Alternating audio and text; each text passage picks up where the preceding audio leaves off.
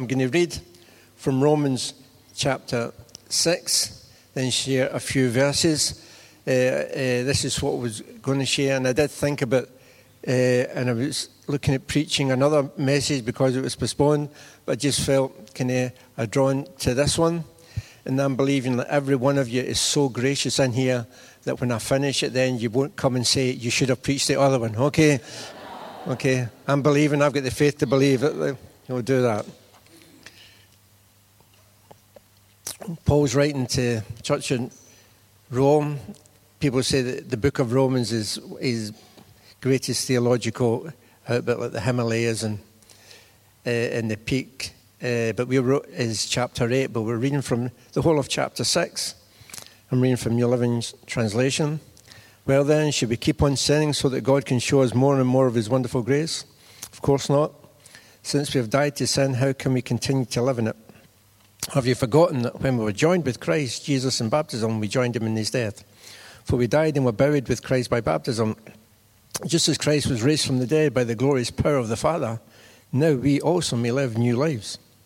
Since we have been united with him in his death, we will also be raised to life as he was. We know that our old sinful selves were crucified with Christ so that sin might lose its power in our lives. We are no longer slaves to sin. For when we died with Christ, we were set free from the power of sin. And since we died with Christ, we know we will also live with him. We are sure of this because Christ was raised from the dead and he will never die again. How good is that? Death no longer has any power over him. When he died, he died once to break the power of sin. But now that he lives, he lives for the glory of God. So you also should consider yourselves to be dead to the power of sin and alive to God through Christ Jesus. Do not let sin control the way you live. Do not give in to sinful desires. Do not let any part of your body become an instrument of evil to serve sin. Instead, give yourselves completely to God, for you were dead, but now you have new life. So use your whole body as an instrument to do what is right for the glory of God. Sin is no longer your master for you no longer live under the requirements of the law, instead, you live under the freedom of God's grace. Well, then, since God's grace has set us free from the law, does that mean we can go and sin? Of course not. Don't you realize that you became the slave of whatever you choose to obey? You become the slave of whatever you choose to obey. You can be a slave to sin, which leads to death, or you can choose to obey God, which leads to righteous living. Thank God once you were slaves of sin, but now you wholeheartedly obey this teaching we have given you. Now you are free from your slavery to sin, and you have become slaves to righteous living. Because of the weakness of your human nature, I'm using the illustration of slavery to help you understand all this. Previously, you let yourselves be slaves to impurity and lawlessness, which led ever deeper into sin. Now you must give yourselves to be slaves to righteous living so that you will become holy. When you were slaves to sin, you were free from the obligation to do right.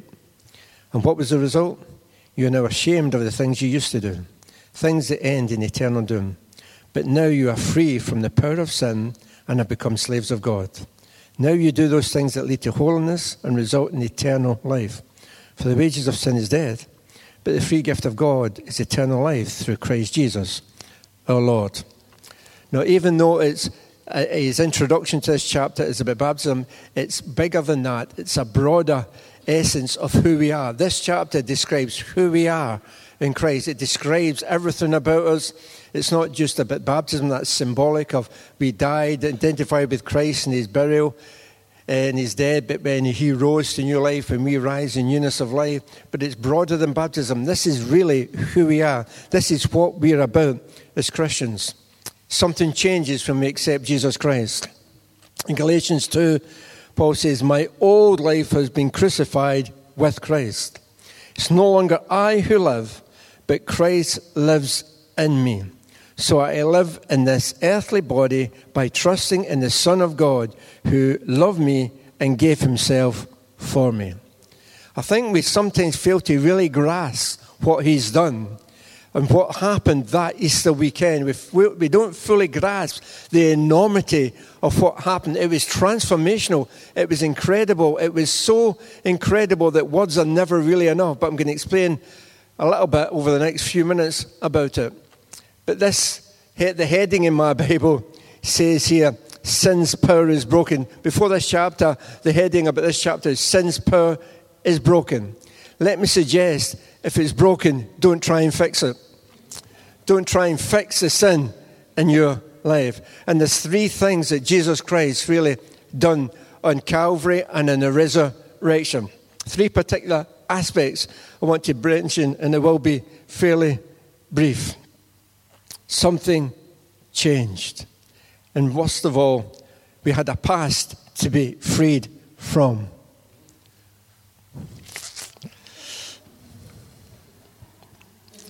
And the reason is we were dead to God, but God still wanted us. When we were dead to Him, He still wanted us. We were dead to Him, and we have a past to be freed from. Every one of us had sin which separated us. We all know the stuff in life our sins, our weaknesses, our failings, our less than perfection. And as everybody in here is less than perfect especially the person sitting beside you. You can choose whether you look to the right or look to the left. That is your choice. But every one of us was less than perfect. In Romans 3 it says that everyone has sinned. We all fall short of God's glorious standard. Every one of us. Now, you might think of somebody incredible in your world or somebody who in history is incredible, so virtuous and wonderful. Somebody maybe like Mother Teresa or somebody like that, or just somebody that you idolize in your world and think they're perfect. And you can go to the other extreme, you might think of the most vile person in history, and I'm not putting any names there, but someone who committed horrible deeds or acts. Or maybe just somebody who dumped you and you still haven't to go over it, but you can think and you can have a, a, somebody up there and somebody down there. But I want to tell you, even the one up there has fallen short just as much. It's 99 out of 100 is still less than perfection and still sin in our life. And because of that, something had to happen. Because the wages of sin is death, we read. But the free gift of God is eternal life. This is not dodgy theology, but here for, for a moment, even though Paul says the free gift of God is eternal life, there's no such thing as a free gift. Oh, rubbish theology here. Don't tell AOG, I might lose my status. No, Ken. There's no, if anybody from AOG is watching us online, please. You shouldn't, because John Paul should have edited that bit out. No. Listen, it's free to receive, but it's not free to buy. You can be given a gift, and it's free, but it's not free because somebody paid for it.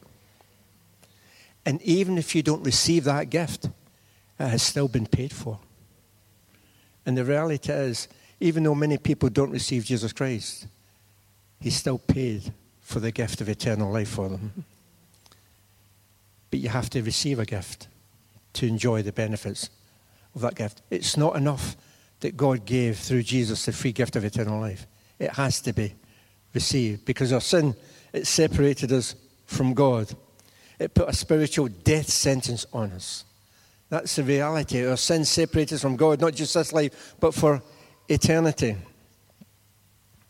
No, I, I watched a program this week about uh, two American uh, prisoners, inmates, uh, who were subject to the death penalty and they're waiting for that to happen. I know you like soap operas, you like fancy stuff, you like uh, comedy shows, you like things that lift you up. I like watching reality like 24 hours in A&E and people in death row in prisons. That's, you need to pray for me. That's my type of uh, feel good watching the TV. But the reality is, was these two young guys facing the death penalty because they'd taken somebody's life before. Two separate incidents. One, they both appealed. One lost an appeal, and he was, it didn't show you him actually dying, but just about everything round about it. And he was, by lethal injection, put to death. The other one made an appeal and he got a bit of a time extension given to it. Uh, just a little while, a stay of execution, I think they called it. But you know, but that death penalty was still hanging over him. It wasn't a freedom, it wasn't a release, it was just a stay of execution, but it was still probably going to happen at some point in the future. You know, every one of us was walking about with a death penalty over us. And even though we got up the next day, it's only a stay of execution for the day when we stand before God. And our sins separated us eternally from Him. But you know, God offers us a salvation, an expression, and an experience of His presence, not just for eternity, but in this life now. We can come into the presence of God because Jesus died to take our sin. Jesus took the punishment for us, and we need to receive, acknowledge we messed up, our sin, and receive his gift of eternal life. And when we do that, something changes, something dramatic changes, something significant which will never be reversed if we keep walking with him. And the Bible says that anyone who belongs to Christ has become a new person. The old life is gone and a new life has begun. That's why we read in our scripture something changed. We read things like, You are no longer slaves to sin. Since we died, once you were, i.e., something changed. You're not what you used to be. You know, those past failures, those mistakes, those sins, those mess ups, the ones that drag you down whenever they come to mind, they make you feel lousy, that sometimes you can't get to sleep at night for them. I want to tell you, Jesus died and dealt with every one of them. Jesus died to set us free from the power of sin. We don't need to focus on them because they were buried with Jesus Christ. You're no longer a slave to sin. You're no longer a slave to fear or to regret or to your past mistakes because Jesus dealt with them. They're buried. They're gone. You need to forget about them. Something happened that Friday when Jesus died for them. Every sin, the ones that you're still thinking about, God has dealt with them and He's chosen to put them in the sea of His forgetfulness. God has purposely chosen to get them rid of them, to get them dealt with. They're buried. They're gone. They're gone. They're gone. The Bible says that they were there but Jesus dealt with them. Ephesians 2 says, You once were dead because of your disobedience. You used to live in sin, but even though you were spiritually dead, God gave Jesus and He raised Him from the dead to give us life. You know what? God freed us from that sin. God freed us from the hang ups, and some of you still believe and still living in those hang ups. I want to tell you once you confess, once you accept Jesus as Savior, once you tell Him you're sorry, they're gone and they're gone, and He's freeing you from them. You don't need to live in your past mistakes. You don't need to live in your regrets. You don't need to live in your failures. You don't need to live in those things that have messed you up. Jesus dealt with them. We were dead, and God wanted us, and He made us alive in Jesus, and He still wants us to live for Him. No, sometimes we're defined by what we've done. We've not. We're defined by what He's done. We're defined by who we are in Christ. He has set us free from the power of sin. We had a sin that we needed to be freed from. Sin's power hung over us. But Jesus dealt with the sin. We don't need to live like that anymore. But there's a problem. There's a problem. If something else did not happen, but we'd still just keep doing what we always did. You can turn over as many new leaves as you like. You can make as many New Year resolutions as you like. You can say, I'm sorry, I won't do that again every other day. But the reality is, if you're still the same person, nothing will change. You can say it, but something has to happen. See, accepting Jesus not only gives us a forgiveness of our sins, but He gives us a new life force in us which changes us. He gives us not just a freedom from past sins, but He gives us a power to be fueled by. There's a past to be free from, but there's a power to be fueled by. See, two things happens when we accept Jesus Christ. Sin's power is broken. Sin's power we're free from, but God's power we're fueled by. We're free from sin's power, but we're fueled by God's power. God does something incredible. When we died with Christ, we were set free from the power of sin, Paul says. But then he says, now you have a new life. No, it's not just a little bit better, it's new. It's something brand new. We're not called just a little bit better life Christian fellowship. We're called New Life Christian Fellowship because if any man's in Christ, he's a new creature. The old has gone. You can change a little bit, but you've still got old. Listen, the old has gone, the new has come. And something happens, it doesn't just free us from that power of sin, but it's a power within us to change us from the inside out. He comes in to live inside us. That's incredible. God of heaven living in me. We sang that before. God of heaven living in me.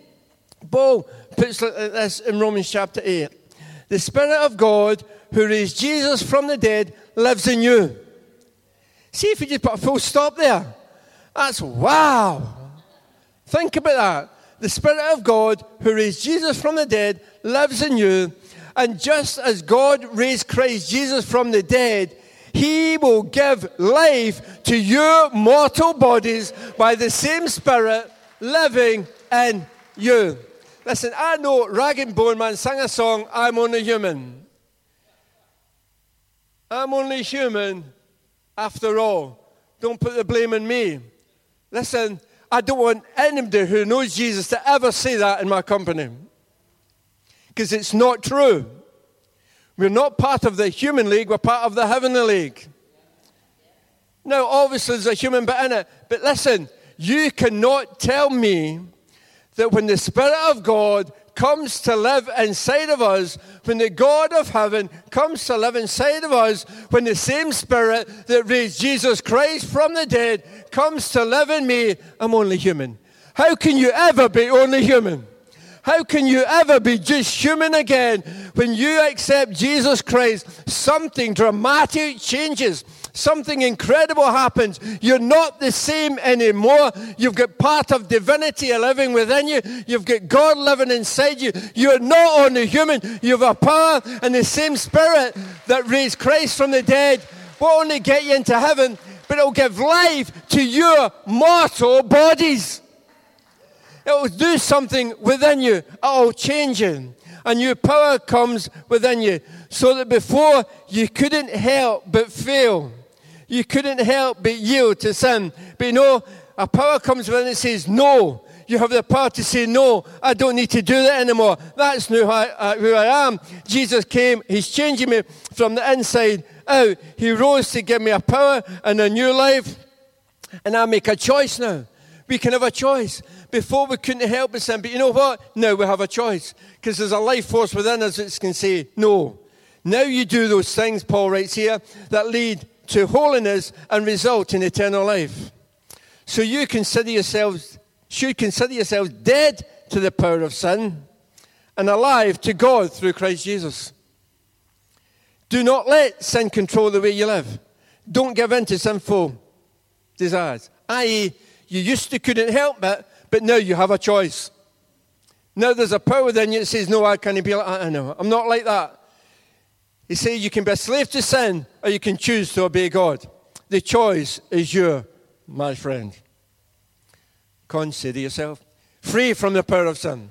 Consider yourself alive to God. Before you couldn't help it, now you can. Now have you a power, you have an authority, you have an ability from Christ Jesus to say no to the things that used to drag you down because you're not that same person anymore. Consider yourself dead to sin and alive to God. See, God wanted us when we were dead, but now He wants us when we're alive to live for Him. Because whatever you once were, you're not anymore. And the third point, and the band can come up because they're doing a great job and I'm loving the worship today. They do a great job every week. There's a past to be freed from. There's a power to be fueled by, but there's a purpose to be focused on. With that new power comes a new responsibility to live for new purposes. Paul wrote about Jesus, our example, our Savior. Now that he lives, he lives for the glory of God. Let me suggest if Jesus lives for the glory of God, we should focus on our purpose to live for the glory of God. What's that new purpose? To live for the glory of God. Not for the fame, the adulation that the world gives you, not to make a name for ourselves, not to make as much money as we can, not to get the top of the ladder, not to win the rat race, because even if you win the rat race, you're still a rat, but we're not going to go there. Okay? Not to afford the best cars and clothes, not to be the most famous preacher in the world, not to be the best youth worker, the most famous, not to be the most famous worship leader, not to be this, that, next thing. We simply live for a purpose for the glory of God. I live to serve His Majesty. All these things are okay in moderation and perspective, don't get me wrong. Except winning a rat race, but you know what I mean. 3 John 2 says, I pray that you prosper and be in health, just as your soul prospers. It's okay to do well in life. I think we should be doing well in life. I think God wants to bless us in every area of our life. That's not the issue. But if we're doing it for me, me, me, me, me, me, then we've lost the purpose of why Jesus died and rose again. Jesus died not just to get us a ticket into heaven. He died to forgive us our sins, and then He rose to put a life force within us so that we can live more and more for the glory of God. Whether it's our home life, whether it's our education, whether it's our business, whether it's our ministry, whether it's our finance, whether it's our relationship, our purpose is to live for the glory of God. For don't let any part of your body become an instrument of evil to serve sin. Instead, give yourselves completely to God for you were dead, but now you have new life. Use your body as an instrument to do what is right for the glory of God. We need to be instead people. In the world, it's all about us and looking after us.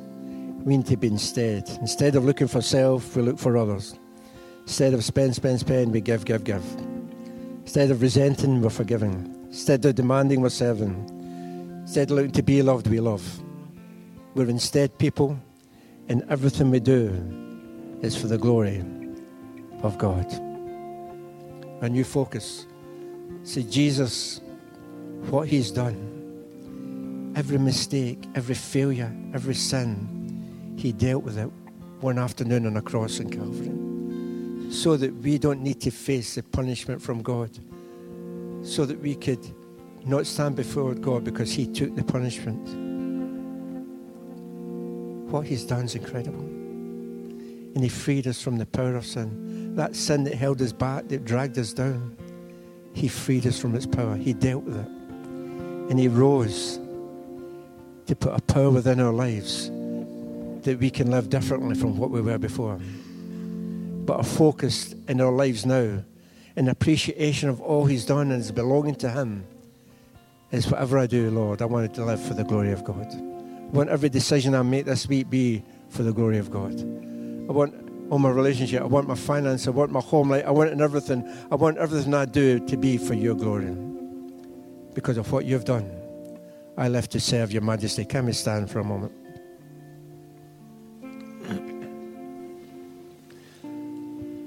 Can we all close our eyes? Appreciate that for a moment. Maybe in here you've never accepted Jesus Christ as your Savior. Maybe you still live under that burden and bondage of sin, and that eternal death sentence is over you. But Jesus died to set you free from that. If you don't acknowledge, you've never acknowledged Jesus Christ as a Savior, but you recognize what He's done was for you, and He wants to free you from that sin and bring new life and the future hope of eternal life in heaven with God because He's dealt with your sin. Can you just slip up your hand right now?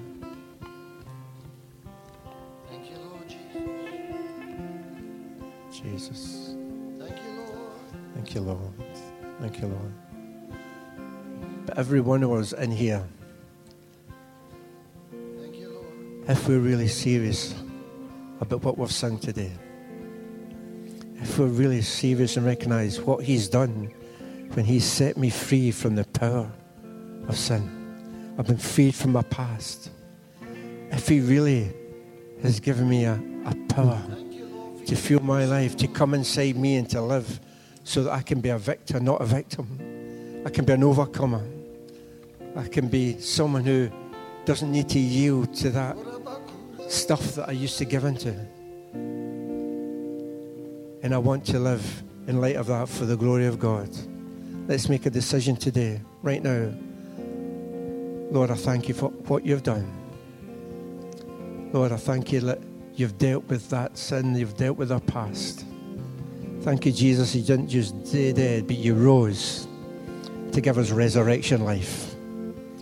And I pray, Lord, that we will let that resurrection life out in our decision making and give us authority and power and let us exercise that authority and power to say yes to what you want and no to what you don't want. But I pray in every decision, in every aspect of our life, we will live without focus. We have purpose. We'll be focused on giving God glory because we really appreciate what you've done.